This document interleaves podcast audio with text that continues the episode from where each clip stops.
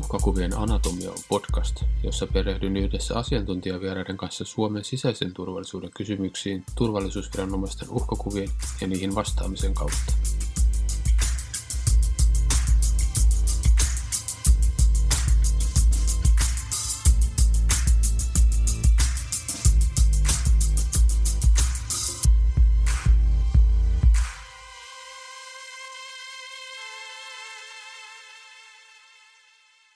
Tervetuloa Uhkakuvien anatomia-podcastin Ukraina-sota erikoisjaksoon. Tänään kun me nauhoitetaan tätä podcastia, niin on aika tarkalleen kuukausi siitä, kun Venäjä teki hyökkäyksen Ukrainalla. Ja oikeastaan nämä, tämän podcastin teemoihin liittyen haluaisin tuoda vähän tämmöistä sisäisen turvallisuuden teemoja mukaan tähän keskusteluun.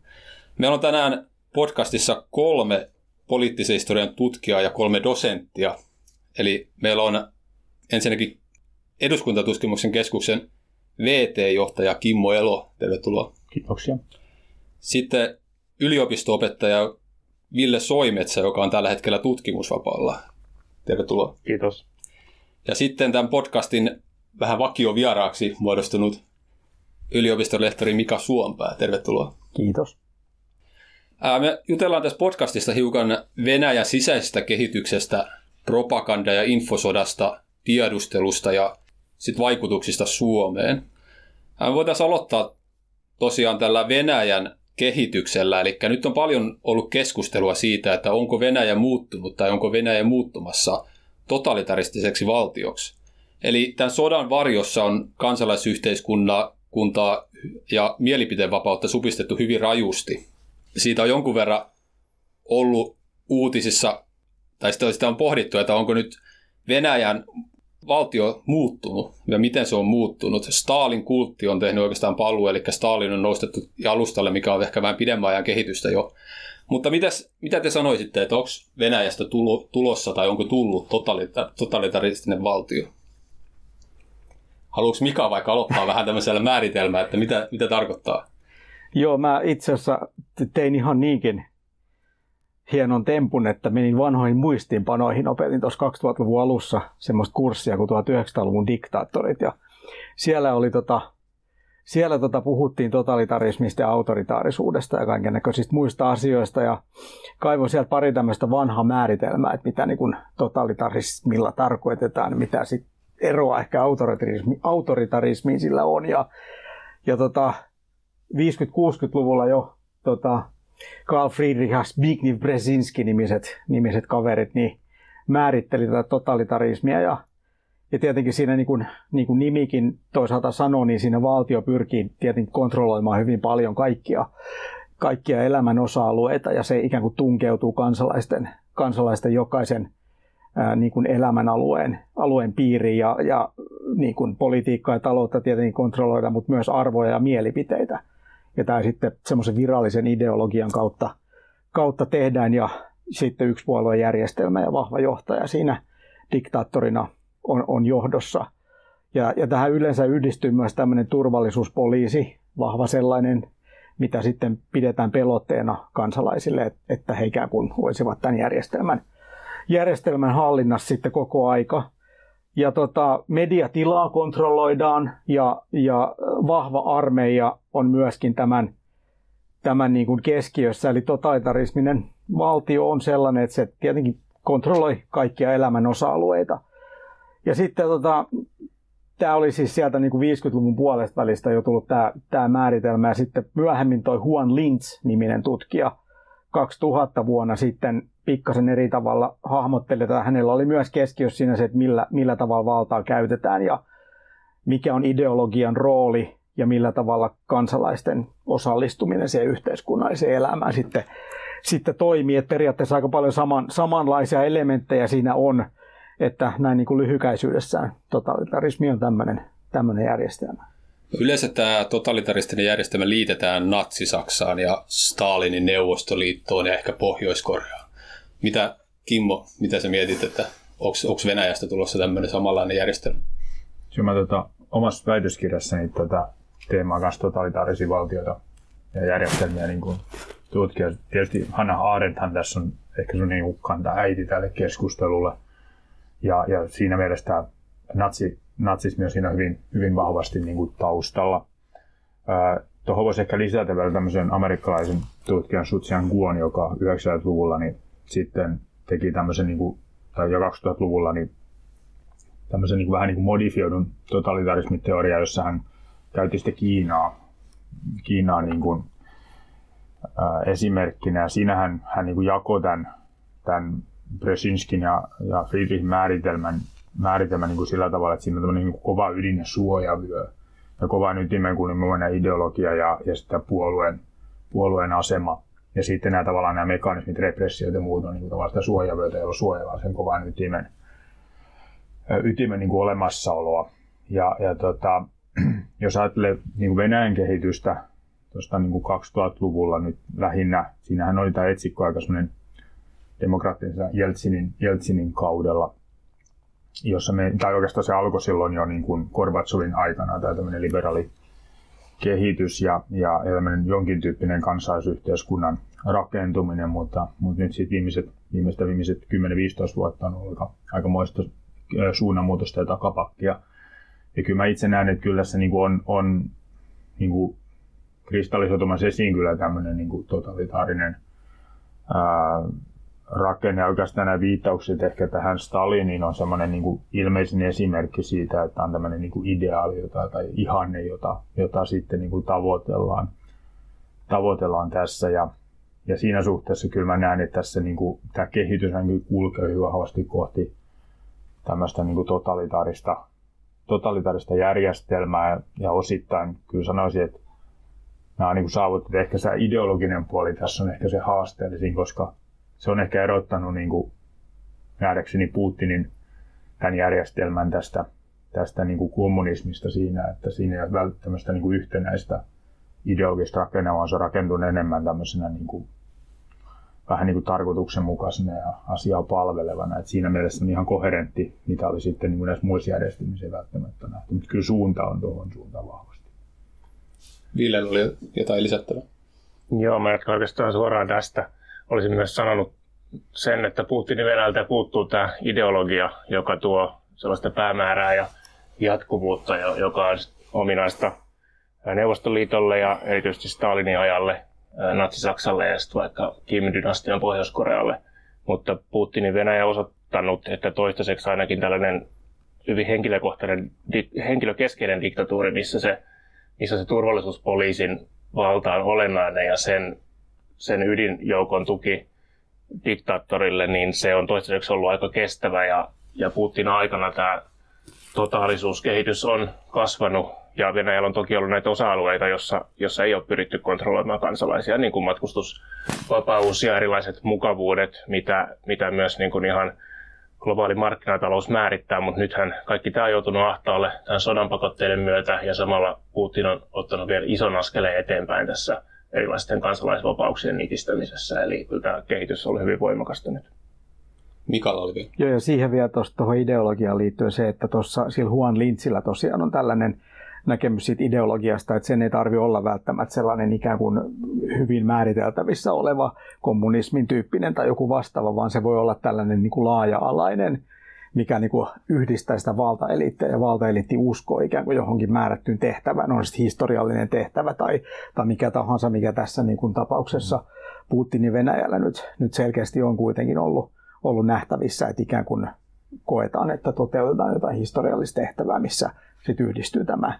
Ja, ja tietenkin siellä valtaeliitin sisällähän on nyt ainakin niin kuin mediaraportoinnin perusteella ollut tällaisia pieniä niin kuin, ää, pienimuotoisia välirikkoja ja muita, mutta, mutta kuitenkin siinä se, se valtaeliitin jakama ja hyväksymä näkemys siitä, että millä tavalla valtio pitää johtaa ja mitä sen kuuluu. Esimerkiksi kansalaisten pitäminen poliittisesti passiivisena ja tämmöinen kaikki, niin se on, se on siinä kyllä nähtävissä. Hyvin. Onko se ideologia nimenomaan niin kuin lännen vastaisuutta? Se on lännen vastaisuuttakin, mutta mä, itse asiassa tämä on mielenkiintoinen, mikä nosti tämän kansanpitämisen tyytyväisyyden. Jos me katsotaan niitä tavallaan tämmöisen sen ideologisen vastakkain, mikä oli kommunismi ja demokratian välillä silloin kylmän sodan aikana, niin tässä on oikeastaan näissä kaikissa, jotka tänä päivänä luokitellaan ainakin vahvasti autoritaarisiksi, osaapa totalitaarisiksi ää, maiksi, niin, niin pääsääntöisesti nehän on käyttänyt markkinataloutta mekanismina pitää kansa tyytyväisen. Venäjähän on kuitenkin ollut tämmöinen niin kuin, silloin sanottiin 90-luvun ja 2000-luvun alkupuolellakin, että tämmöinen niin kuin, vähän niin kuin villi länsi, markkinat, markkinat olisi puhtaimmillaan toteutuu siellä, että ei ollut mitään tämmöisiä niin kuin sääntöjä ja muita. Ja, ja, ja toisaalta niin kuin tämmöinen kansa on pidetty niin kuin tänne elintaso ja, ja kulutuksen kautta niin kuin tyytyväinen. Kiinahan on samantyyppinen ää, politiikka ollut, että tavallaan kansa on keskiluokka vahvistunut ja näin, mutta tämä poliittinen, poliittinen on niin kuin tavallaan sitten pitänyt jättää rauhaan. Ja sitten jos katsotaan niin kylmän sodan aikaa, niin, niin tähän ongelma oli silloin jo olemassa, silloin kun nämä kaikki oikeastaan kriisit, jotka eskaloituivat poliittisiksi, että ajatellaan niin kuin, ää, DDR 53, kansannousu, 56 Unkari, 68 Prahan kevät ja sitten erityisesti Puolan kriisi 881 ja sitten tietysti se neuvostojen loppuvaihe, niin, niin kaikkien näiden niin perussyy oli siinä, että se talous sakkas pahasti ja se talous oli niin kuin kuralla. Ja tehtiin pieniä niin kuin muutoksia siihen suuntaan, että lisättiin vapauksia siellä talouden puolella. Ja sitten jossain vaiheessa tuli tavallaan se piste, jossa alettiin vaatia niin alhaalta päin sitä, että joo, että toimii ihan hyvin näin, mutta poliittisiakin vapauksia pitäisi lisätä. Ja siinä vaiheessa yleensä vedettiin sitten hätäjarrua. Ja, ja tämä on niin ollut nähtävissä myöskin Venäjällä tämä, että nyt kun nämä niin tavallaan sen hyvin, hyvinvointia lisäneen pystyvän keskiluokan niin kuin poliittinen herääminen on jollain tavalla lähtenyt liikkeelle ainakin suuremmissa kaupungeissa, niin sehän oli sitten, siinä on tietty korrelaatio siihen, miten sitä repressiota on lisätty ja miten, miten sitten on lähdetty ja tavallaan niin kuin nitistämään tätä kansalaisyhteiskunnan niin kuin niitä ituja, mitä siellä on tullut. Ville. Joo, ja Putininkin Venäjä osoittaa sen, että kyllä sielläkin ideologia on tarpeellista, eikä sitä varsinaisesti ylen katsotaan, katsotaan sitä yritetään haalia kasaa sieltä, mistä, mistä saadaan, mutta ongelma on se, että, että se on hyvin tällainen löyhä ja tarkoitushakannut ja, ja muutoksillekin altis, ja kun se yhteiskunnan vallan perusta on pitkälti se, että siellä on muutamia hyvin varakkaita miehiä, jotka, joilla yhdistyy myös sekä varallisuus että sitten mahdollisesti turvallisuuskoneiston johtaminen tai sen tuki. Se on se ydin ja sitten siihen poimitaan esimerkiksi Neuvostoliitosta just stalinismin perintö, fasismin kukistaminen, tämä vahva keskusjohtoisuus, mutta Neuvostoliitosta ei leninismi kelpaakaan, eli siinä ollaan tavallaan heti mm. aikamoisissa ongelmissa. Kyllä. Sitten siinä on fasistisia piirteitä, sellainen Ivan Iljin, joka oli tällainen tavallaan vastavoima Neuvostoliitolle emigranttifasisti, toimi Saksassa bolshevikkivallankumouksen jälkeen, niin hänen ajatukset on selvästi jonkun verran periytynyt vaikka Alexander Dukinille ja eräille muille, mutta eihän Venäjällä kukaan myönnä, että siinä ajattelussa olisi mitään fasistisia piirteitä, vaikka siinä on tämä tietty myyttinen johtajuus ja, ja kansakunnan kohtalan yhteys siihen ja tällainen etnonationalismi. Mutta mut sitäkin tarvitaan oikeuttaa Putinin valtaa. Mutta ongelma on se, että se ideologinen kehys ei ole mitenkään ehyt eikä mm. looginen tai koherentti, mutta tähän mennessä silloin pärjätty. Tota, mä en ole itse mikään totalitarismin tuntija sinänsä, mutta mä ajattelin, että kuuluuko siihen semmoinen tavallaan, että sit kun se menee siihen äärimmäisyyteen, niin sitten se alkaa se yhteiskunta toteuttaa itse itseä, eli se ei välttämättä tarvikaan sitä ylhäältä johtamista niin paljon. Hanna Haren puhuu tämmöistä banaalista pahasta, eli pahan arkipäiväisyydestä, että jokainen tavallaan tekee se oman tonttinsa, oman, oman pienen tehtävänsä ja sitten se, niin se, se järjestelmä vaan toimii. Kuuluuko siihen tämän tyyppinen? No, mä ajattelen niin, että Arendi-aikaan ne esimerkit ja se, se todellisuus, mistä hän sitten niin alkoi rakentaa tätä näkemyks, näkemystä ja teorioitaan, niin silloin nämä totalitaariset yhteiskunnat oli myös ide, hyvin ideologisia yhteiskuntia. Ja se ideologia toi sellaista jatkuvuutta, se, se toi sellaista laajempaa pohjaa kuin, kuin sen tietyn johtaja. Vaikka ne johtajat oli erittäin tärkeitä, niin, mm. niin se toi jotain muuta. Ja nähtäväksi jää, että pystyykö tällaiset hyvin henkilökohtaiset diktatuurit puuttuu vastaava vastaava ideologinen loogisuus ja sellaiset jotkut utopiat, johon voidaan ajatella pyri, pyrittävän, vaikka ei oltaisi vielä päästy kestäväksi. Mä suhtaudun aika epäilevästi siihen, että, että vaikka, vaikka niin sellaista jossain määrin voi tapahtua, niin se tulevaisuus Putinin jälkeen on mun mielestä hyvin, hyvin epäselvä ja epävarma. Ja se, että, että jonkinlainen näköinen vakaa, vakaa kehitys, minkä Putin on yrittänyt valmistaa, voisi jatkuu hänen jälkeensä, niin, niin on, on musta hyvin epätodennäköistä. Joo, ja sitten sit siinä siis tämmöisessä ideologisesti vahvasti normittuneessa totalitaarisessa mallissa, niin siinähän se yksilöhän niin haadentelee tämä atomisaatio, että vaan se yksilö menettää merkityksensä, vaan se kollektiivisuus on niin kuin siinä se, joka, joka niin kuin lasketaan. Ja, ja tässä suhteessa niin kuin, ää, siihen liittyy hyvin tämmöinen niin kuin indoktrinaatio myöskin sitten ää, mediavaikuttamisen. Sen jälkeen tota, noin näissä teoriassa on, yleensä ja määritelmissä tämä media- tai informaatiomonopoli yhtenä, koska sitä kautta niin kuin luodaan se, se käsitys siitä, minkälainen ihane ihminen.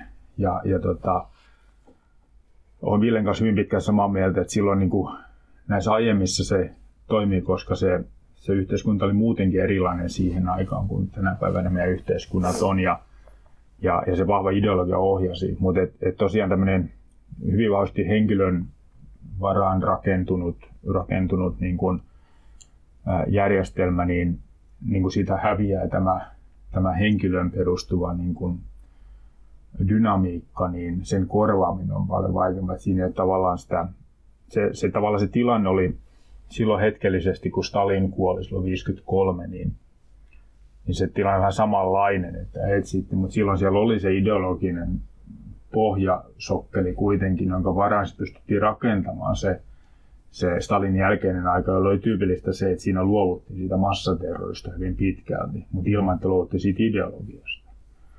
Mutta tässä nykyisessä tilanteessa niin, niin semmoista niin pohjasokkeli ei ole, että se on tavallaan mahdollisesti vapaa pudotus sen jälkeen.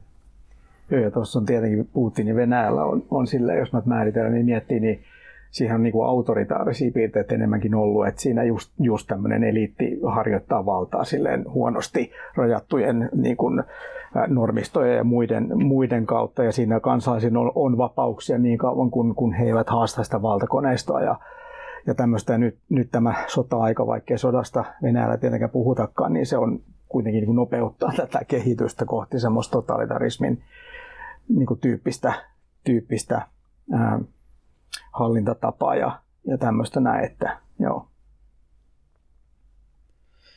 No joo, siirrytään tästä, tästä aiheesta tähän meidän toiseen aiheeseen, eli tähän informaatiosodankäyntiin ja propagandaan, mitä, mikä nyt ää, on vahvasti tuntuu hallitsevan tässä, tai vahvasti näkyy nyt tämän, tässä sodassa. Tämä soda, sota tosiaan, niin tätä voi seurata lähes, lähes livenä sosiaalista media, mediasta ja uutiskanavilta. Ja näin niin länsimäisten silmi, silmien katsottuna, niin Ukraina tuntuu hallitsevan tätä mediatilaa lähes täydellisesti. Ja on paljon puhuttu aikaisemmin, että Venäjällä on hyvin vahva tämmöinen informaatiovaikuttamisen, tai he on pystynyt hyvin pitkälle soluttamaan tänne länsimai, länsimaihin omaa, omaa ajatustaan, mutta nyt tuntuu, että tämä Venäjän verkosto on jotenkin hajonnut ihan täysin, ja sen sijaan Ukraina pystyy, pystyy tuomaan omaa viestiä hyvin vahvasti perille, mikä tämä on tietenkin hiukan ehkä tämmöinen länsimaalainen ajatus, että se ehkä se ei näytä samalta jossain sanotaanko Kiinassa tai Afrikassa, missä ehkä ei olla niin näin niin kuin mustavalkoisesti suhtauduta tähän, tähän sotaan. Ää, niin, oikeastaan, oikeastaan mun kysymys oli tässä se, että, että miten te näette tätä, että onks, onko niinku tai aloitetaan siitä, että onko teidän mielestä niin Venäjä epäonnistunut tässä, onko Venäjän verkostot hajonnut ihan täysin nyt, vai miten te näette? Mä näkisin, että Venäjän verkostot on hajonnut sinänsä, mutta se mikä, mikä on niin kuin muuttunut on se, että, että tavallaan on sellainen, et, etenkin länsimaissa niin kuin sanoit, niin se konsensus siitä, että Venäjän tämä aggressori, mikä on täysin oikea tulkinta, ja sen seurauksena oikeastaan niin kuin kaikki sellainen vaikuttaminen, joka voidaan jollakin tavalla niin yhdistää Venäjän, se, se vaan automaattisesti niin kuin blokataan, jolloin se ei pääse, pääse sitä, sitten niin kuin läpi tästä enää meidän niin kuin tämmöisestä ää, mediaseulasta. Ja se ulottuu myöskin aika pitkälti niin kuin tavallisiin ihmisiin, jotka sitten suhtautuu myöskin skeptisesti ja mahdollisesti sitten eri sosiaalisen median alustoilla, niin, niin myöskin sitten niin kuin blokkaa tämän tyyppisiä ää, tota, noin lähteitä. E, et siinä mielessä mä en näe, että, että Venäjän niin kuin verkostot olisi romahtanut, että niiden niin kuin asema on muuttunut. Ja sitten jos katsotaan, mitä uutisissakin kerrotaan esimerkiksi Venäjän sisällä, niin kyllähän kuitenkin me nähdään, että Venäjän sisällä edelleen kuitenkin tämä Venäjän informaatiovaikuttaminen toimii, toimii, toimii varsin hyvin. Et siinä mielessä tämä, tämä ei niin kuin ole, ole niin kuin mitenkään mun mielestä niin kuin ihan totuuden kaltainen se, että Venäjä on niin romahtanut tässä. Mika? Joo, mun mielestä joo, on Kimmon kanssa samaa mieltä tuosta, mutta musta se on hy- hy- aika kiinnostava se, se dynamiikka siinä, se, mitä niin kuin mediasta pystyy seuraamaan sitä, että, että tota, Zelenski puhuu ikään kuin livenä joka ilta eri yleisöille. Ja samaan aikaan hän käyttää niin kuin diplomatiaa suljettujen ovien takana niin kuin näiden samojen tahojen kanssa, ketä hän puhuttelee median kautta aina myöskin. Niin mun mielestä siinä niin kuin en tiedä yhtään, onko näin ja, ja voiko semmoista olla, mutta mulla on tullut mieleen se, että onko siellä jotain koordinoitua tämmöistä niin kuin informaatiotoimintaa esimerkiksi Yhdysvaltojen ja, ja Ukrainan kanssa. Eli ikään kuin tätä mediatilaa hallitaan sillä, että Zelenski vetoaa eri tahoihin mediassa joka päivä ja samalla kerrotaan, että näistä neuvotellaan sitten iltaisin niin kuin diplomaattien tasolla. Eli se on minusta hirveän kiinnostava se dynamiikka. Mehän ei nyt päästä niin kuin lähivuosikymmeninä siitä, siitä tietoisuuteen, että millä tavalla tätä, tätä niin kuin hoidetaan oikeasti, mutta se on yksi semmoinen hirveä silmiinpistävä piirre, mikä mulle on, on niin kuin tässä tullut melkein sieltä alusta asti mieleen, että se on kiinnostava tapa, miten sitä, sitä hoidetaan tätä, tätä puolta. Mulle tuli tuosta mieleen tämä, niinku, että se on tavallaan myös hyödyllistä, kun nyt tulee koko ajan sellaisia uutisia, että ehkä niinku Kremlissä tapahtuu joku vallankaappaus. Niin se saattaa olla myös hyödyllistä tuoda sinne niinku Kremlistä, että ehkä teillä tapahtuu. Mm. Kun jos nähdään, että Putinin pitkät pöydät ja siellä ehkä jonkinlaista, jonkinlaista vainoharhaisuutta, niin Joo. tulee mieleen, että olisiko siellä jotain taustalla myös semmoista, että halutaan syöttää semmoista tietoa sinne. Ja ehkä tosi... sit se, että tämä tavallaan Venäjän blokkaaminen kokonaiskeskustelusta, niin sekä ei välttämättä ole niin kuin ihan, ihan hyvä strategia, niin kuin, koska silloinhan meitä jää mahdollisesti kuulematta myöskin semmoisia signaaleja Venäjältä, mm. jotka voi auttaa meitä niin kuin pääsemään ulos ja tavallaan löytämään niitä ulospääsyjä tästä konfliktista. Et siinä mielessä, että et, et ymmärrän täysin sen reaktion, että, että aggressiivinen hyökkäyssota on aiheuttanut ja reaktiot on oikeutettuja. Mutta silti pitäisi pitää mielessä aina se, että konfliktissa on aina vähintään kaksi osapuolta – ja molempien näkemykset täytyy jollain tavoin kuitenkin niin kuin saada siihen tilaan, jotta on edellytyksiä niin kuin keskustella jostain, jostain niin kuin ulospääsystä. Mm. Ja, ja se, että jos blokataan joku toinen osapuoli tai annetaan toiselle osapuolelle niin kuin iso valta, niin silloin se, se asetelma myöskin niin kuin vinoutuu ja se voi toisaalta johtaa myöskin niin kuin sen konfliktin kärjistymiseen entisestään. Ville oli. Joo, palaan tähän informaatiopaikuttamisen ulottuvuuksiin Venäjällä uskoisin, että Venäjällä useimmat strategit ymmärtää ja ehkä alusta asti ajatteli, että, että tässä sodassa on sellaisia, sellaisia piirteitä, minkä takia Venäjä ei voi voittaa Ukrainaa tällaisessa informaatiosodassa mitenkään kovin yksiselitteisesti ainakaan, jos se sota, sota ei pääty sellaiseen Ukrainan välittömään romahdukseen, mitä, mitä mahdollisesti toivottiin. Mutta kyllä tämä sisäinen Venäjän hallinnon sisäinen informaation vaikuttaminen on se mitä kannattaa seurata mielenkiinnolla. Joku on, joku on sanonut niin, että Venäjällä on jo tässä Putinin ajan alkuvaiheessa ymmärretty, että informaatiosodassa lännellä voi olla niin sanotusti totuus, mutta Venäjällä on sitten muita aseita siinä, mm. propaganda, verkkovaikuttaminen, moni eri tavoin. Ja se on monella tavalla osoittautunut aika toimivaksi strategiaksi.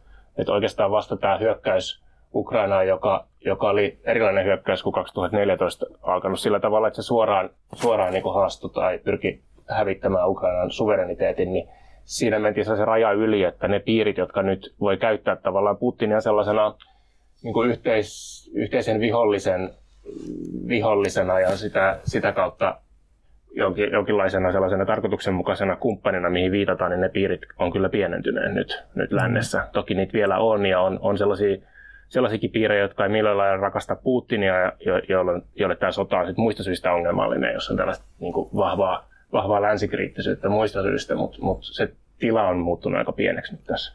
Entäs sitten, jos lännessä on muuttunut pieneksi, niin entäs sitten muualla maailmassa? Että löytyykö sieltä vielä ymmärtäjiä? Aika vähän Aika, niitä niin. on. Että jos katsoo esimerkiksi YK on näitä äänestyksiä, kyllä, kyllä. siinä näkee vähän sen, että ketkä ketkä äänesti vastaan, että oliko niitä neljä maata, jotka äänesti. Mm. Niin, niin kuin, et, et Kiinahan tässä varmasti on niin kuin se avainpelaaja tämän, tämän kriisin ratkaisun mm. osalta, että et Kiinan reaktioita seuraisin ainakin itse myöskin niin kuin sen, jos ajatellaan niitä ulkoisia toimijoita, joilla, joilla on niin kuin mahdollista vaikuttaa, vaikuttaa tähän, tähän niin kuin, ää, niin kuin Kremlin hallintoon. Ja voi olla toisaalta, mitä Ville tuossa sanoi lopuksi, just se, että Venäjän informaatiovaikuttamisen päämäärän hän varmaan on ollut löytää just länsimaissa niitä tahoja, kenen kanssa. He pystyvät niin länsimaisten yhteiskuntien sisältä käsin ikään kuin horjuttamaan sitä, sitä uskoa siihen liberaalin demokratian hyvyyteen ja muuhun, niin ehkä nämä, nämä niin kuin linkit on jollain tasolla vähän niin kuin höltynyt ja, ja niitä ei pystytä samalla tavalla enää käyttämään, koska se on, se on niin suuri se ikään kuin se, se tuomitaan niin laajalla taholla se, se Venäjän toiminta, että se niin kuin näiden tahojen, kenen kanssa Venäjä nyt saattaisi olla yhteydessä länsimaissa, niin se, se niin kuin on johtanut ehkä siihen, että se linkki on jollain tavalla vähän löystynyt tai sitä ainakaan tuu näkyvästi esille median kautta tai muun kautta, mitä me tässä pystytään sitä seuraamaan. Ehkä se niin kuin malliesimerkki tästä on Saksan entinen liittyvä se Gerhard Schröder, joka, mm. joka on siis, hän, hän ei ole irtisanonut edelleenkään näistä, näistä tota, suhteista Venäjälle, eikä myöskään niin kuin jättänyt niitä paikkoja näissä yritysten hallituksessa. Ja, ja hän, hän on niin kuin, ajautunut sen jälkeen niin kuin käytännössä Saksassa niin kuin ihan poliittisen paariaan. Ja, ja tota, siinä näkyy mun just tämä, mitä Mika, Mika toi esille, että, että, tota, että hänessä on nyt se Putinin ystävän ja, ja, ja tukijan leima ja, ja tässä tilanteessa vielä se, että hän ei niin kuin itse aktiivisesti millään tavoin edes halua luopua siitä läheisyydestään Venäjään, niin, niin tota, tuo esille juuri tänne, miten niin tavallaan tuomittavaksi tämä on muuttunut mm. niin nopeasti lyhyessä ajassa.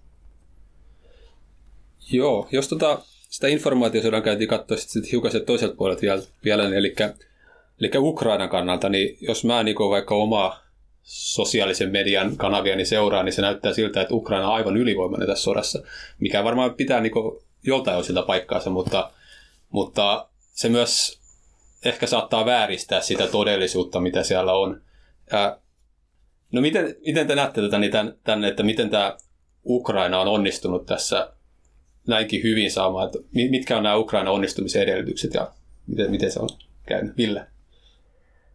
Perusedellytykset on varmasti se, että harva, harva sota alkaa näin, näin selkeästi, harvasta erottuu näin hyvin sortaja ja sorrettu. Harvassa saattelee, että, että 2022 on todellisuutta sellainen, että pommitetussa pääkaupungissa presidentti, presidentti sieltä armeijan armeijan neulepaita päällään puhuttelee samaan aikaan kansaa, samaan aikaan Venäjän kansaa, samaan aikaan maailmaa erittäin onnistuneesti päivä toisensa jälkeen samalla kun nähdään, että koko, koko niin kuin Ukrainan kansa osallistuu tähän, tähän taisteluun ja toisaalta kun toisistaan huolehtimiseen eri tavoin, niin, niin totta kai se, se onnistuminen on sinänsä aika selvä. Sitten toinen kysymys on se, että mitä se mitä se informaatio, sodan tai informaation vaikuttamisen onnistuminen vaikuttaa sitten konkreettisesti. Eli avainhan on tietenkin se, niin kuin tässä on tuotu esiin, niin se, että millaiset, millaiset aselevon tai rauhaehdot aikana voidaan tehdä, millainen tulevaisuus Ukrainalla on ja tietenkin millainen tulevaisuus Putinilla on Venäjällä. Että se, se, että se kaikki hieno, mitä me nähdään tapahtuvan niin kuin globaalisesti, miten, miten kansalaiset järjestäytyy ja auttaa ja ilmaisee mieltään, niin se tietysti se vaikutus sinne, sinne sotaan ja, ja Ukraina on vielä, vielä sit usein hyvin välillinen ja välillä toki olematon, mutta, et, mutta kaiken sillä on merkitystä. Mä ajattelin, että se ensimmäinen onnistuminen varmaan, ja mikä oli ehkä se tärkein onnistuminen, oli heti siinä alussa, että luotiin uskoa omiin joukkoihin, koska ennen tätä sotaa se sotilasasiantuntijoiden veikkaus siitä sodan kulusta oli aika musertava, mutta sitten se ei käynytkään niin, niin sitten on nähty tämmöinen ilmiö, että esimerkiksi ukrainalaisia on tullut takaisin maahan puolustamaan ja nähty, että, me, että heillä on niin kuin mahdollisuuksia tässä puolustaa maata. Joo, ja tota, ehkä siinä, jos sanoin, että tässä on niin kuin, tietysti semmoinen asia, mikä on myöskin mun mielestä hyvä muistaa, saada semmoista isompaa kuvaa.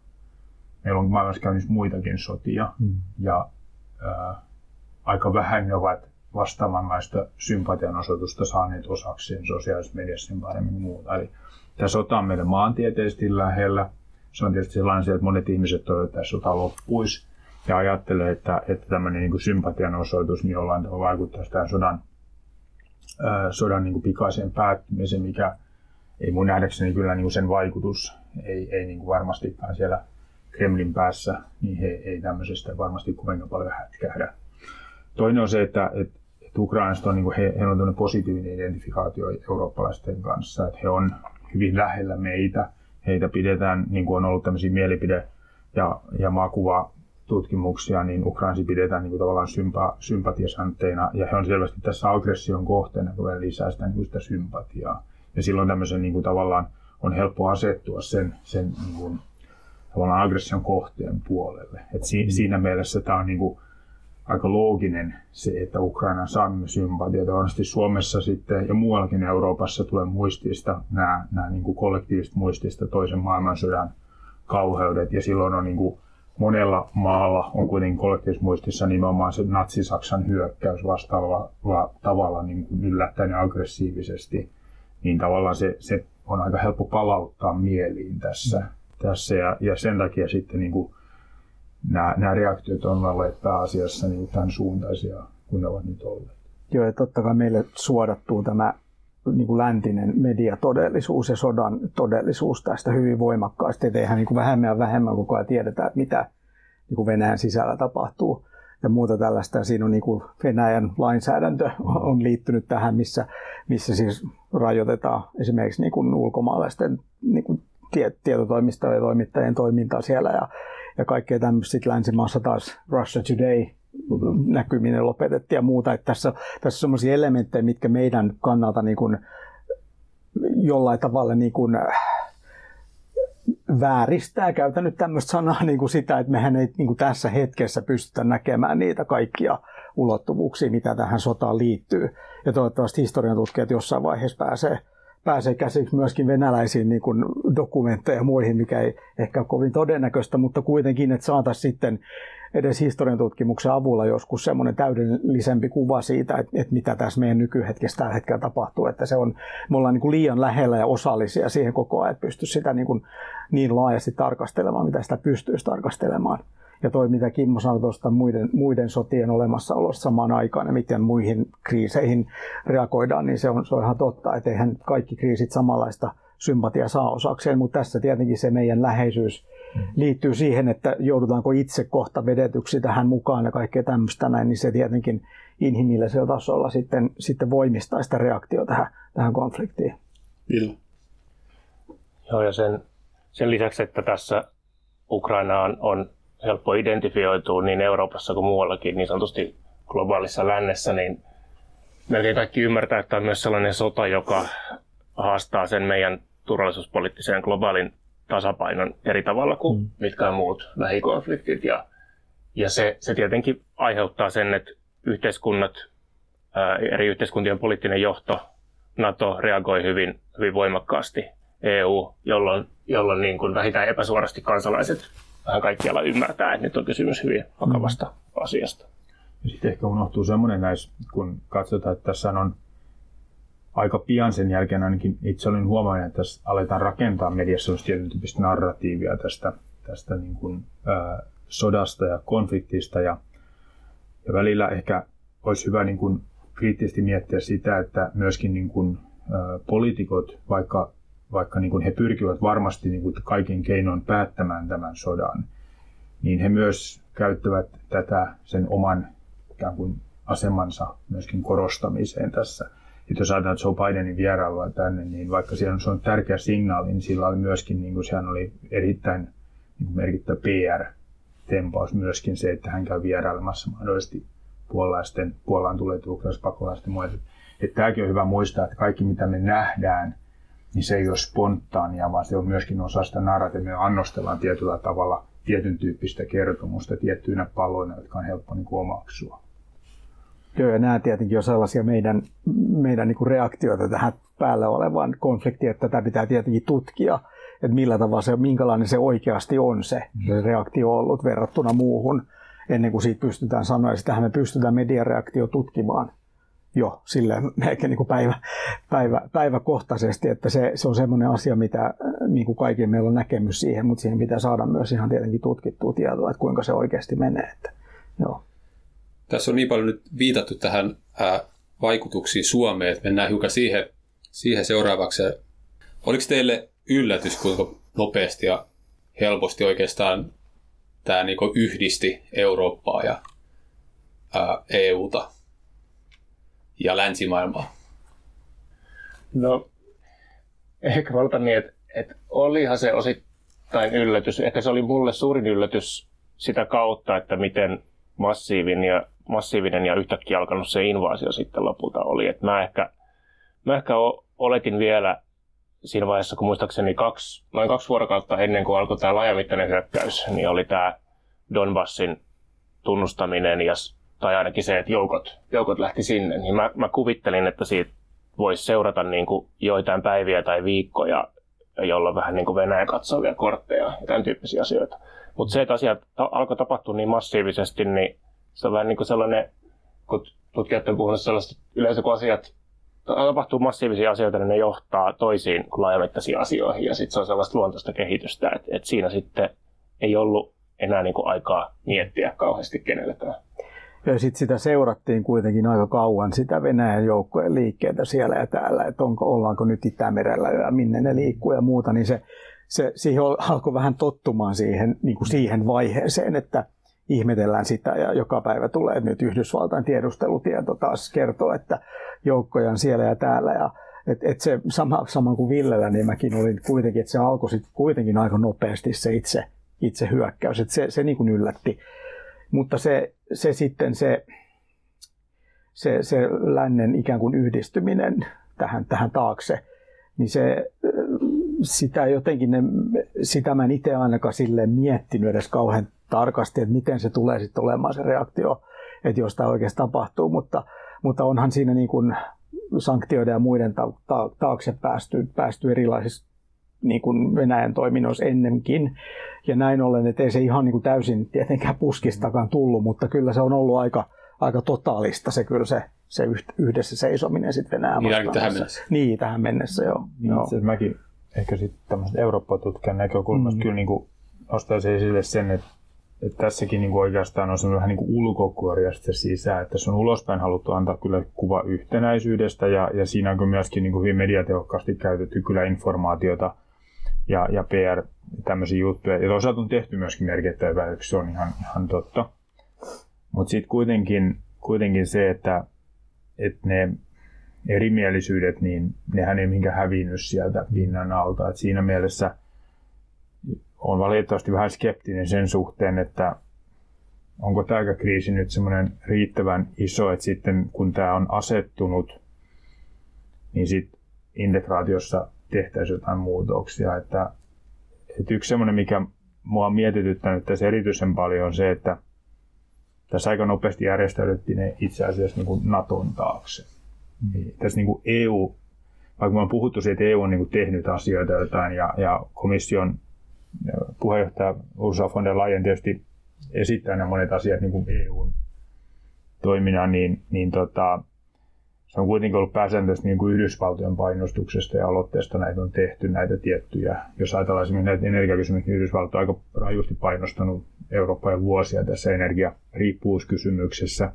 Myöskin näissä taloudellisissa sanktioissa niin EU ei ollut läheskään niin halukas menemään pit, niin pitkälle kuin Yhdysvallat olisi ollut valmis menemään – ja muuta. Ja tässä on oikeastaan menty aika monessa asiassa nyt niin kuin Yhdysvaltain Naton taakse, mikä kertoo oikeastaan siitä, että Eurooppa, tai erityisesti Euroopan unioni, on hyvin heikosti varautunut tällaiseen tilanteeseen. Ja, ja tota, mitä se tarkoittaa tulevaisuuden kannalta, se nähdään sitten tietysti sitten, kun tämä kriisi ensin on saatu niin päättymään, tai sota on saatu päättymään. Mutta et, et tässä suhteessa niin tämä tämmöinen herääminen ruususen unesta, mitä itse olen käyttänyt jossain yhteydessä terminä, niin, niin tota, tämä on ollut kyllä EUlle nyt aika karu. Mutta et, et edelleenkin niin on, on mielenkiintoista katsoa sitä, että ne positiot, mitä on esitetty yhteisestä puolustuksesta, yhteisestä ää, tota, noin ulko- ja turvallisuuspolitiikasta, ne ei käytännössä muuttunut juurikaan. Että tämä kriisi ei ole vaikuttanut siihen. Niin täytyy katsoa, kun suomalaiset keskustelua. Niin on tässä periaatteessa perusajatus siitä, että NATO on ikään kuin edelleen Länsi-Euroopan turvallisuuden takaajana, niin eihän se, se niin kuin tässä nyt tulee esille, että näin, näin itse asiassa on niin kuin faktuaalisesti ja se niin kuin EUn puolustusulottuvuus, mistä pitkään ollaan puhuttu, niin se ei ole se on ollut puhetta. Niin, se on niin, ollut puhetta. Kyllä, joo. Onko tässä käynyt nyt niin, että Suomessa on herätty tähän laajamittaisemmin huomaamaan se, että ei nimenomaan, että se on näin, että se on NATO nimenomaan ainakin sotilaallinen puoli, joka hoitaa sen Euroopan puolustuksen. Eli, eli, eli EU, vaikka siellä on niin kuin ne, nämä yhteistoiminta tai nämä sopimukset ja rakenteet olemassa, mutta siellä, se ei ole kuitenkaan kykenevä toimimaan tämmöisessä tilanteessa, mm. että se on nimenomaan se NATO. Ville. No Suomessa toki on, koska nyt aktualisoituu se, että, että se Suomen nykyinen asema, joka on osoittautunut ihan, ihan hyväksi asemaksi monella tavalla, voidaan ajatella näin, ja meillä on ollut toimivat yhteydet Putinin Venäjää, mistä on varmasti ollut Suomen erilaiset, erilaiset hyötyä, niin me huomataan, että sit kun Putinin Venäjä hyökkää, niin meillä ei ole niitä kaikkia Naton hyviä puolia. Että totta kai se aktualisoituu eri tavalla. Totta kai nyt, nyt on se, tarvitaan se tärkeä, tärkeä keskustelu, jota jatkuvasti käydään meidän yhteiskunnassa ja mikä sitten ää, mikä on tarpeellista myös politi- poliittisille päätöksentekijöille siitä, että miten tämä niin kysymys NATO-jäsenyydestä tulisi ratkaista ja millä aikataululla, mutta me ei voi, niin kuin, voida vielä tietää, mihin, mihin niin kuin tietty, tietty päätös johtaa, mutta me niin kuin mietitään sitä tulevaisuuden skenaariota, että nyt, nyt esimerkiksi mä henkilökohtaisesti ajattelen, että mä en usko, että tällä hetkellä Suomella on mitään hätää tässä nykyisessä asetelmassa, mutta mitä, mitä niin kuin mahdollisesti ennakoimattomien käänteiden jälkeen Venäjällä tai tässä, tässä niin kuin suur, suur, suuren mittakaavan konfliktissa voi tapahtua ja sitten toisaalta miten, miten se niin kuin Suomen, Suomen ja muutamien näiden muiden liittoutumattomien maiden asema, mitä se, mitä se siitä mahdollisesti muuttuu, niin se on sellainen, mitä täytyisi nyt niin kuin mahdollisimman strategisesti ja, ja avoimesti ja syvällisesti ajatella ja miettiä sitä, että minkä, minkä verran siihen kannattaa käyttää aikaa. Joo, tuo NATO-keskustelu Suomessa on siinä mielessä, sitä käydään nyt mahdollisimman hankalassa tilanteessa, milloin on, on tämmöinen näin, näinkin vakava konflikti käynnissä, millä on ihan selkeä niin kuin heijastus, heijastus myös Suomeen, niin tämä on erityisen hankala ajankohta. Tietenkään monet varmaan sanoisivat, että ei ole, ole oikeaa ajankohtaa käydä sitä NATO-keskustelua, sitä on käyty ja sitä ollaan pyritty vaimentamaan ja kaikkea tämmöistä, mutta, mutta tässä tilanteessa sen käyminen on kyllä aika, aika niin kuin hankalaa ja se, se niin kuin sotatila yleensä aina kärjistää hyvin kärjistää näkökulmia, kärjistää mielipiteitä ja muita. Ja siinä semmoisessa niin kuin kontekstissa ja siinä tilanteessa se niin kuin keskustelu saattaa saada sellaisia muotoja, mikä saattaa johtaa sellaisiin niin kuin päätöksiin tai päättämättä jättämisiin, mitkä sitten tulevaisuudessa näyttäytyy huonona tai hyvinä. Eli se on vaikea sanoa, että miten se on, mutta tämä tilanne ja konteksti on hyvin hankala tämän keskustelun, keskustelun käymiseen tällä hetkellä. Että... Mä voisin kommentoida vielä lyhyesti sitä niin kuin EUta ja ylipäänsä kansainvälistä yhteisöä, nämä, nämä pakotteethan on sellaisia, että se, niiden, niistä päättäminen ja niiden julistaminen ja ne ensimmäiset käytännön toimet on vielä sit, sitä suhteellisen helppoa mm. vaihetta. Mutta kun inhimillisesti ja muutenkin toivon tietenkin, että sota ei ihan hirveän pitkä olisi, mutta sitten kun se aktiivinen sodanvaihe toivottavasti se jossain vaiheessa loppuu, niin miten, miten ja missä määrin niitä pakotteita sitten ylläpidetään ja mitä se niin kuin Venäjän sulkeminen kansainvälisestä talousjärjestelmästä mahdollisimman tehokkaasti tulee menemään ja miten sille edelleen on kannatusta ja miten eri kansalaiset sitten, kun taas tulee jotain uutta, mikä vie meidän huomioon, niin, niin vaikuttaa kaikkeen tähän, niin se on vielä tosiaan avoin, avoin kysymys. Ja mä yritän olla sillä tavalla optimisti, että, että mä uskon, että tästä, tästä saadaan semmoinen kokemus, jonka muisto kestää jonkin aikaa sekä niin kuin poliittisissa päätteissä että laajemmissa kansalaispiireissä, mutta jos nyt julistetaan isolla otsikoilla, että Putin on vauhdittanut vihreää siirtymää ja tällaista, niin, mm. niin se on mahdollista, mutta se ei ole kyllä vielä kauhean, niin kuin, meillä ei ole hirveästi vielä sitä evidenssiä tästä mm. asiasta. Yksi asia, mikä on muuttunut suhteessa aikaisempiin konflikteihin, on mielestäni suhtautuminen pakolaisiin. Me tässä aikaisemmin tässä podcastin jaksossa Mika, Mika ja Matin kanssa keskusteltiin siinä, miten yleensä pakolaiset nähdään tai ne turvallistetaan, eli ne nähdään turvallisuusongelmina. Ja silloin niin Venäjä on esimerkiksi pystynyt käyttämään tämmöisiä hybridisodankäynnin välineitä, eli marsittamaan paljon pakolaisia johonkin tiettyyn rajalle, joka aiheuttaa, aiheuttaa ää, paniikinomaisia tunnelmia EU:ssa. Niin tässä, tässä konfliktissa tai tässä sodassa nämä pakolaisia on suhtauduttu, niin ne, niitä ei nähdä lainkaan niin turvallisuusuhkina, ja ne on hyvin niin solidaarinen suhtautuminen tähän. Hmm. No, mä näkisin ainakin, että se liittyy osittain tämä juuri se, että me ollaan niin kuin asetuttu ukrainaisten puolelle tässä kriisissä vahvasti läntisenä yhteisönä ja, ja silloin tavallaan he on ikään kuin meidän, me, me, me haluamme olla heille hyviä. ja toisaalta ei tämä tilanne mun mielestä niin kuin kauheasti eroa siitä, mitä oli toisen maailmansodan jälkeen sitten 45 jälkeen siinä 40-luvun lopulla, kun saapui suuri määrä, määrä tota, noin pakolaisia sitten, sitten läntiseen Eurooppaan. Heihinkin suhtauduttiin pääsääntöisesti aika myönteisesti. Ja, ja tota, tässä suhteessa niin kuin tämä, tämä tota, kuvio on hyvin samantyyppinen ja siinä nähdään, että heidät mielletään kuitenkin jollakin tavalla ikään kuin ovat samoja, samanlaisia kuin me ja se on yleensä aina helpottanut sitten, sitten onhan me omassa historiassa jotain karjalaisten pakolaisuutta ja asuttamista Suomessa, niin, niin se loi tietysti omia jännitteitä, mutta pääsääntöisesti ihan se niin kuin tapahtui aika, aika sopuisissa merkeissä, niin, niin tässä suhteessa niin kuin tämä samankaltaisuuden kokemus on varmasti mm. semmoinen, mikä, mikä niin kuin tätä on edesauttanut, että tämä, tämä vastaanotto on tähän asti myönteistä. Ville?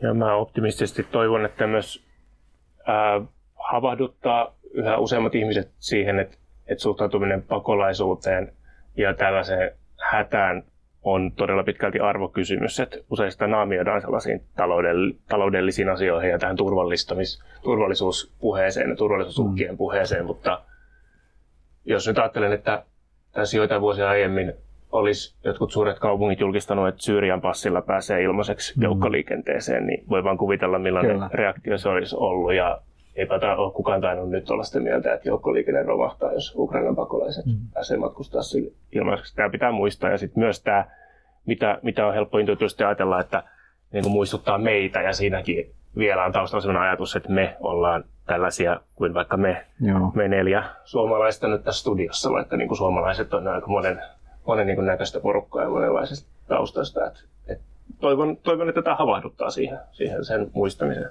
Joo, ja on, on tässä ollut tietenkin se niin kuin suhtautuminen on kuitenkin erilaista, erilaista nyt näihin ukrainalaisiin pakolaisiin, kun, kun se on ollut sitten esimerkiksi silloin – silloin syyrialaisiin tai irakilaisiin tai muihin, ja just näistä syistä, mitä, mitä Ville ja Kimmokin tässä nosti esille. Ja tuossa oli, oli kiinnostavia, tuo kansainvälisessä mediassa on ollut, ollut aika paljonkin kirjoittelua siitä just tästä, että onko tässä jotain sellaisia rasistisia piirteitä tässä meidän suhtautumisessa siihen, että, että niin kuin suurten niin kuin BBCn ja CBSn ja, ja tämmöisten niin kuin toimittajat puhuu, että, että nämähän ovat sivistyneitä eurooppalaisia, ketkä ajavat samanlaisilla autoilla kuin sinä ja minä ja, ja tätä niin kuin, ikään kuin, niin onhan se, kyllähän se kuulostaa sille, niin kuin jos miettii pakolaisuutta ja sitä, että mikä siihen yleensä johtaa, että ihminen, ihminen omasta kodistaan lähtee, lähtee pakolaiseksi, niin kyllähän siinä on sellaisia piirteitä, ja, ja jostakin mä luin sellaisen analyysin, että, että puhutaan semmoisesta niin kuin tragedian normalisoimisesta.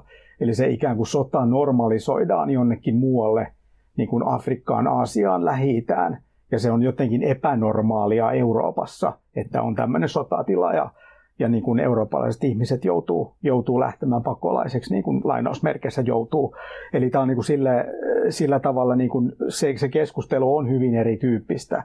Ja se mun mielestä meidän kaikkien pitää se tunnistaa. Ei, totta kai niin kuin ukrainalaisten hätä on valtava, se ei ota siitä niin kuin mitään pois, mutta, mutta se on hyvä tunnistaa se, se koko tila, että millä, millä tavalla me reagoidaan tämmöiseen ihmisten hätään, mistä, mistä he sitten sit tulevatkin ja, ja kuinka se reaktio meillä on erilainen. Ja tässä on tietenkin sellaisia historiallisia piirteitä aika paljon, tai historiasta tuttuja piirteitä, että pakolaiset siirtyy niihin niin kuin lähimaihin ja, ja pakolaiset altistuu kaiken näköiselle hyväksi käytölle ja muille mahdollisesti, mitkä, mitkä heidän asemaa edelleen hankaloittaa. Eli tässä on hyvin paljon sellaisia piirteitä, mitä on, on muissakin konflikteissa sitten ollut. Joo, kiitos. Tota, mä olisin tässä podcastin viimeisenä viimeisenä aiheena vielä keskustella hiukan tuosta tiedustelusta. Tämä on mun mielestä ollut mielenkiintoinen nimenomaan tiedustelun, tai yksi kiinnostava piirre tässä sodassa ollut tiedustelu, tiedustelun näkökulma. Ja mulla on ehkä semmoinen kaksi tämmöistä, mitä, mitä mulla on mielikuva tästä, niin toinen on tämä Venäjän tiedustelu oikeastaan epäonnistunut, mikä näyttäytyy. Mä en tiedä, johtuuko se siitä, että se tieto ei, ei mene sinne ylös tai sitä ei ota siellä vastaan, tai onko siinä jotain reviiriristiriitoja. Mutta se, se vaikuttaa, että se epäonnistui nimenomaan arvioimaan, että miten tämä sota tulisi, tulisi, tulisi kääntymään miten, miten nopeasti Venäjä pystyy, tai minkälainen Ukraina vastarinta tulee olemaan. Ja toinen mielenkiintoinen asia on mun mielestä erityisesti Yhdysvaltojen tapa käyttää tiedustelutietoa, että pyritty tempaamaan se aloite itselle julkistamalla niitä tietoja hyvin paljon mediassa ja sitä kautta saamaan reaktioita aikaa. Mitä, onko se samaa mieltä tästä, tästä, mitä mä oon, ja miten te olette nähneet tämmöisen niin tiedustelu, tiedustelun tässä, tässä sodassa, Mika? Joo, toi on, on tosiaan kiinnostava teema ja sitä jotenkin seuraa, seuraa erityisesti tätä, tätä, niin kuin, tätä asiaa tässä. Niin se, siinä on tässä on jotenkin taas se liittyy just tähän niin kuin meidän informaatiojärjestykseen jollain tavalla, että millaisessa niin kuin informaatiotilassa me elämme. Siis siinä, että, että se on, on nykyään normaalia, että viranomaiset käyttää Twitteriä omien niin kuin, näkökulmiensa esiin tuomiseen. Ja siinä mielessä esimerkiksi se, niin kuin tässä kuvassa, se ei ole kovinkaan erikoista, että sitä tekevät myös niin kuin turvallisuusviranomaiset, mutta siinä on muistettava se, että aika paljon tästä informaatiosta, mitä ikään kuin tiedustelutietona esitetään, niin sehän on paljon tällaisten niin kuin yksittäisten yritysten esimerkiksi satelliittikuvia, mitkä siis eivät ole millään tasolla perustu esimerkiksi mihinkään niin kuin henkilötiedustelun kautta saatuihin tietoihin, mikä, mikä on sitten taas toisaalta sellaista tietoa, mitä myös kerätään siellä koko ajan, mitä missään nimessä ei tuoda julkisuuteen. Eli se on niin kuin siinä aika just valikoidusti tietenkin käytetään tätä, tätä tietoa ja sitten se, ehkä vielä, että se aina kun joku asia niin kuin jollain tavalla kehystetään mediassa, että tämä on niin tiedustelutietoon perustuvaa juttua nytten, niin se saa jotenkin ihan erilaisen tunnelman siihen aikaiseksi siihen koko asian ympärille. Että se niin kuin musta sitä kannattaa vähän kriittisesti myöskin sitä tarkastella. Ja sitten itse asiassa mä niin kuin tein semmoisen, kaivoin vähän aikaa, käytin puoli tuntia siihen, että kaivoin vanhoista sanomalehdistä niin kuin sitä, että millä tavalla esimerkiksi ensin, toisen maailmansodan aikana puhuttiin, niin siellä oli samantyyppisiä viittauksia, että tiedustelutietoihin li, niin kuin perusteella voidaan sanoa, että saksalaisten joukkojen taistelumoraali on heikentymässä ja, ja muuta. Et siinä mielessä tämä niin kuin perusasetelma on, on semmoinen myöskin historiasta tuttu. Tietenkin tämä meidän digitaalinen ympäristö, missä me eletään, niin se, se niin kuin muuttaa sitä ja nopeuttaa ja volyymi on suurempi. Mutta siinä on, on niin tämmöisiä juttuja, mitä kannattaa, kannattaa myös pitää mielessä. Niin se tuo tavallaan semmoisia niinku jännittävyyden tai semmoisen niin uskottavuuden siihen, jos sanot, että se on tiedustelutietoa nimenomaan. Ja sitten se on tietysti se, että sitä on vaikea niin todentaa, mm. mutta jos tuohon ensimmäisen, mitä nostit sen, mulla on tuohon Mikan, Mikan jatkaa sitten sen jälkeen, niin tämä Venäjän epäonnistuminen, se on tietysti myöskin tavallaan se, on se kuva, mikä meillä, meillä on, on niin kuin syntynyt ja, ja kyllähän sen vahvasti sitä näyttää, että ei sen ole mennyt todennäköisesti niin kuin. Ähm, mutta tämmöisissä on aika tyypillistä, että jos ajattelee sitä, miten Putinin hallinnostaan ne on niin kerrottu sen kehityksestä ja siitä, että, että nämä kuvatkin antaa ymmärtää, että, että hänestä on tullut niin kuin entistä epäluuloisempi ja, ja niin kuin sillä tavalla niin kuin kriittisempi myöskin lähipiiriään kohtaan, niin meillä on kuitenkin aikaisemmasta tutkimuksesta paljon näyttöä, että johtaa se sipuliefektiin. Eli, eli tota, toisaalta niin kuin siinä on monta kerrosta välissä ennen kuin hänet tavoitetaan, ja toisaalta sitten kun tiedetään, että hän on tämmöinen yksinvaltainen, joka, joka tarvittaessa voi sitten niin kuin näyttää peukkua ylös tai alas vähän, vähän sen mukaan, että miten hän niin kuin kulloinkin suhtautuu, niin me ollaan nähty aikaisemmasta tiedustelututkimuksesta se, että se johtaa siihen, että nämä henkilöt alkaa niin kuin tuottaa sen tyyppistä informaatiota, mitä he, he niin kuin uskovat tämän, tämän niin kuin, nyt tässä tapauksessa niin kuin Putinin haluavan.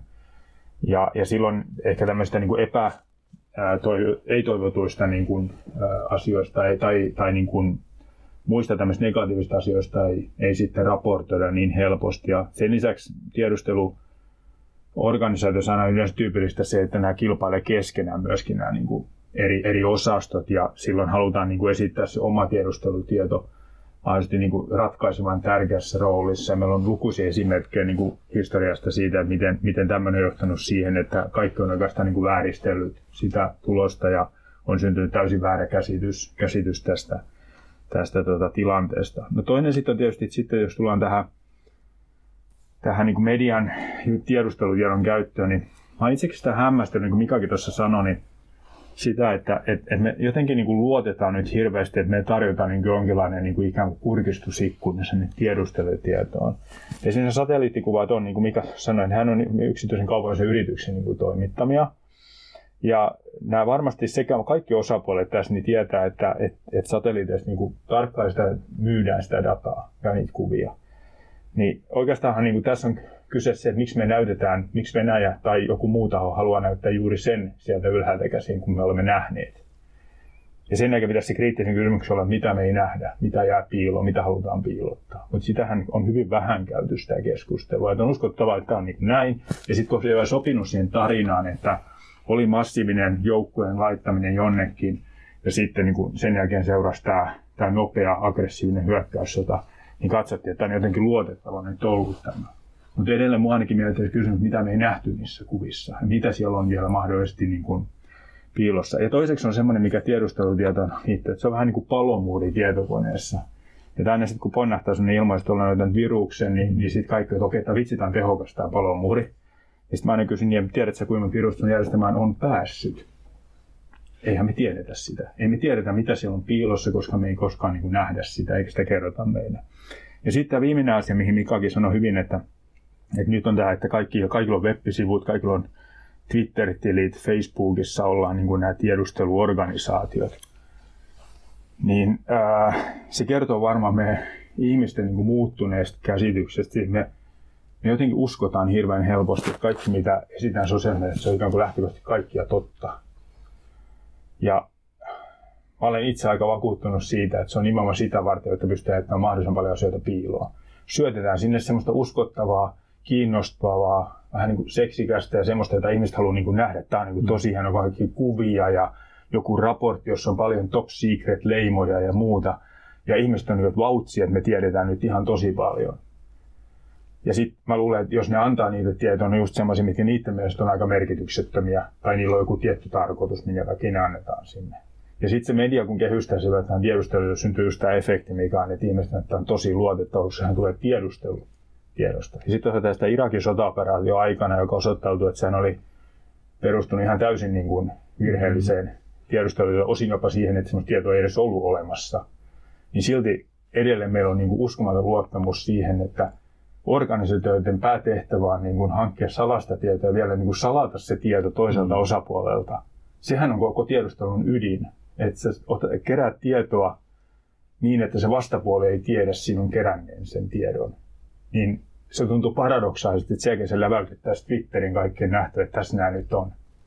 Että et tämä niin pientä kriittistä, että tuolla mäkin peräänkuuluttaisin niin kyllä tässä, niin kuin, kun lukee mediatietoa, mikä perustuu tiedustelulähteisiin. Ville?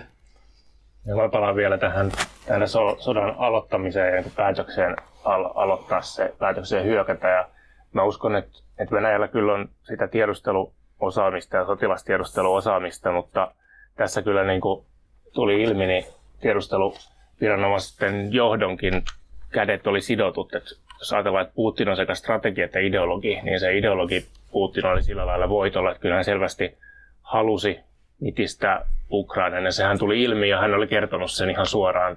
Viime syksynä tuli se esse, esse tästä mm. Venäjän ja Ukrainan kansojen yhteydessä, jossa ukrainalaiset on pikkuvenäläisiä, joille ei voi olla oikeasti omaa tahtoa, mikä poikkeaa Venäjästä ja niin poispäin, jolloin varmasti tiedusteluviranomaiset sitten lopulta niin kuin pääty tekemään siinä tavallaan tai antaa sellainen optimistinen arvio siitä sodasta, mutta kyllähän se määrä, mikä, mikä Venäjä keskitti joukkoja Ukraina ympärille omalle ja valko alueelle, niin kyllä se oli ihan järjettömän iso ja se oli niin kuin mm. suurin piirtein kaikki, kaikki mitä niin kuin pystyttiin sinne heittämään.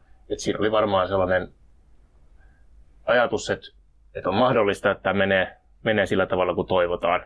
Mutta paraskaan tiedustelutieto ei sitten tietenkään voi arvioida sitä, että miten, miten ne armeijat sitten lopulta toimii, kun se sota, sota alkaa ja mit, millainen se poliittinen ja, ja moraalinen ja henkinen maanpuolustustahto ja, ja kyky siellä sen vastapuolella on. Ja, ja se, ei, se ei tosiaan mennyt niin kuin oli suunniteltu. Hmm. Mika? Joo, mä vielä vähän palaan tuohon, tohon, tota, mitä Kimmo, Kimmo puhui tuossa noista noista tota, just tämän yksityisten yritysten satelliittikuvista ja muista, niin katoin sen Maksaarin nettisivuja. Ja siellä mainittiin, että heillä on 70 eri hallinnon kanssa sopimus, mukaan lukien Yhdysvaltojen hallinto. Ja, ja näin, että se, se niin kuin, että tämän niin kuin tuominen ikään kuin siihen tiedustelun alan piiriin mediajulkisuudessa – niin se on hiukan silleen, sitä, sitä ainakin kannattaa miettiä, että mitä mahdollisia niin kuin lainsäädännöllisiä tai, tai muita, muita asioihin sitten siihen ma, niin kuin saattaa liittyä. Ja sitten vielä toinen esimerkki siitä tämmöisen niin kuin tiedustelun kehystämisestä mediassa oli Guardianissa oli mielenkiintoinen artikkeli, missä puhuttiin just tätä Britannian puolustusvoimien tiedustelupalvelun niin kuin twiitistä, missä luki, että intelligence update, ja sitten siinä oli joku, että joukot ovat siirtyneet, ja sitten siinä jutun kuvassa oli tämän MI6in päämajan kuva, Eli se, minkä kaikki tietää, siis miltä se näyttää ja muuta. Eli siinä luotiin niin kuin ikään kuin tällainen mielikuva tiedustelumaailmasta, mutta sitten puhuttiin puolustusvoimien tiedustelusta ja kuva esitti salaisen tiedustelupalvelun päämaja. Eli siinä, niin kuin, että siinä on hyvin paljon eri, eri niin kuin tekijöitä siinä tiedustelumaailmassa ja ne kaikki hoitaa eri tonttia ja niillä on keskinäisiä niin kuin välien selvittelyä ja, ja, ja huonojakin suhteita välillä ja kaikkea tällaista, että niin kuin tiedustelumaailma ei ole yksi tämmöinen möhkäle, mikä on tässä nyt meidän kaikkien ulottuvilla, vaan se on hyvin monimutkainen ja tämmöinen maailma. No, sitten kannattaa miettiä sitä, että, että pääsääntöisesti tämä tiedustelutieto on tullut kahdesta lähteestä, eli, eli CIA ja sitten Britannian tiedustelulta. Että, että ei me olla esimerkiksi Saksan tai mm. Ranskan niin kuin tiedustelulähteestä saatu, ei, eikä Italian, eikä näin. Että me ollaan saatu, niin kuin, meillä on hyvin niin kuin, tavallaan myöskin vinoutunut se, ketkä antavat mm. meille sitä kuvaa. Ja se antaa tietysti sitä, että kuka johtaa sitä ja haluaa sitä kertomusta niin pitää käsissään sen tiedustelutiedon osalta. Kiitos. Meillä on tässä tunti, tunti suunnilleen keskustelua täynnä ja jos mä ajattelen tätä, tähän, tätä jaksoa verrattuna näihin muihin aikaisempiin jaksoihin, niin tässä hyvin nousee ehkä esiin mun mielestä se, mikä, mikä on tämmöinen niin ulkoisen ja sisäisen turvallisuuden välinen hyvin häilyvä rajaveto, että ne, ne vaikuttaa hyvin paljon toisiinsa. Tota, kiitos, kiitos keskustelusta. Tämä oli oikein mielenkiintoista. Kiitos. Kiitos. Kiitos.